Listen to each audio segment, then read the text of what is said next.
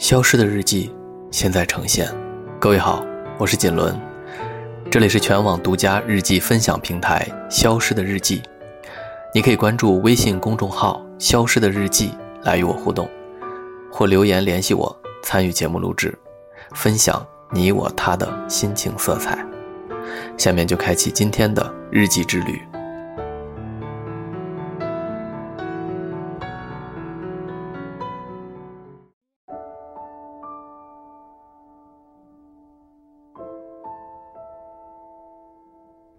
故乡，对我们每个人来说意义非凡。我们永远都忘不了生我养我的那个地方。年轻时仗剑四方，暮年时衣锦还乡，可能是很多人一辈子的追求吧。但还有一种，生活在别处，在自己滚烫的年华，选择了流浪。他们在他乡见了知己。见了自由，见了众生，还见了自己。很多人生活在自己的故乡，他们或许习惯这里，深爱这里，或无可奈何的生存在这里。还有很多人在远方打拼，他们也许会习惯那里，深爱那里，或无可奈何的生存在那里。一定有人对这样的地方有特殊的情感，就比如你大学所在的城市，努力奋斗的格子间，独自睡过的床板，放飞心情的草原，蜜月走过的海湾和旅行爬过的群山。这些地方当时看似不起眼，现在回想起来。却成为了你人生的标点，一段永远的回忆。它不同于故乡，却饱含着你同样浓郁的情感。好，下面来一起听一下听众们的他乡情怀。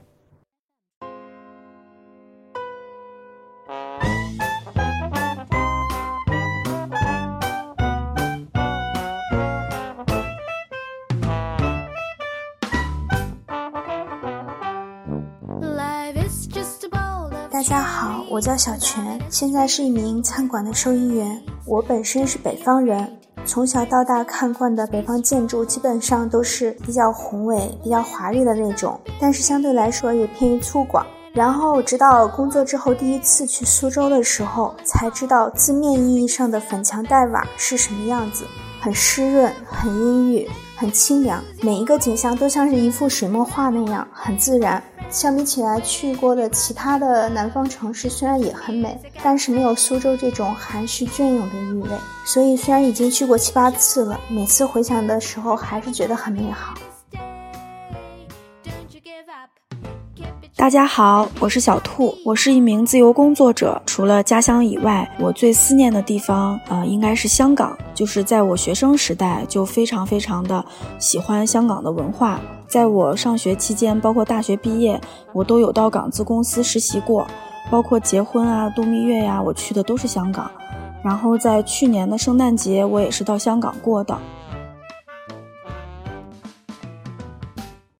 大家好，我叫 Lemon，是一名办公室文员。我觉得南京是我一直很想再回去的城市。大四那年，一个人去了南京旅游，一半的时间都在大街小巷闲逛，遇到好吃的就去买点，看到好看的就停下来拍拍照，安静又惬意。其实喜欢南京，可能也是喜欢在那里的自己吧，对一切充满好奇与希望，无比平和地感受身边的事物，自由而幸福。大家好，我叫王琦，是一名电力工程师。但如果让我说还想故地重游的地方，可能还是巴黎的埃菲尔铁塔。总觉得巴黎和埃菲尔铁塔就是浪漫与爱情的象征。但好巧不巧的就是那次我是独自一人去的。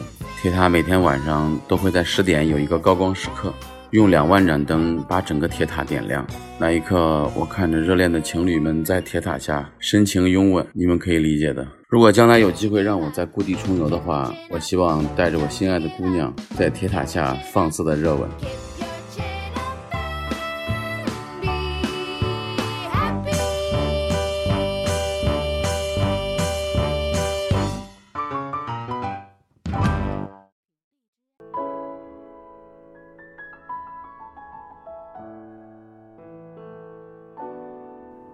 听完了大家的分享我也想说说我心里的那个地方。我在那里待了五年，在那里打开了人生的新篇章，结识了友情，遇见了爱情，度过了生命中的金色年华。那里总是很潮湿，很松软。那里总是很多琐碎事。那里总是红和蓝。就这样一天天感叹，一天天浪漫。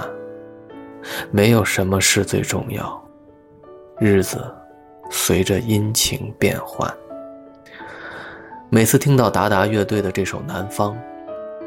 思绪就会被立刻拉回到那里，心里潮湿的像个少年，轻轻一摁，就可以留下凹陷，在或晴朗，或阴郁的空气中，总有又回到那里的即视感。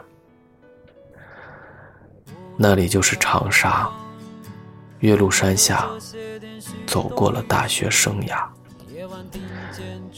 那里是唯一可以让我不用任何煽情，不用任何克制，就能迎风流泪的地方。也许那里已离你的生活远去，即使故地重游，变换了时间的空间，只能是二手的回味。但当初的那种感觉，还是会一遍遍的出现，仿佛从未远离。仿佛从未失去。多少次，面对伤痕累累的现实和疲惫不堪的内心，你只想把灵魂放飞，飞得远一点，落在那当时的画面。那里是世界尽头，乌斯怀亚的灯塔，徐徐的，不经意间向你发出浅浅的召唤。好像在说：“去吧，你去征服世界，你去成为自己。我永远在这世界尽头，亮着指引你内心的光。”八月十三号，星期二，锦纶与他的听众们。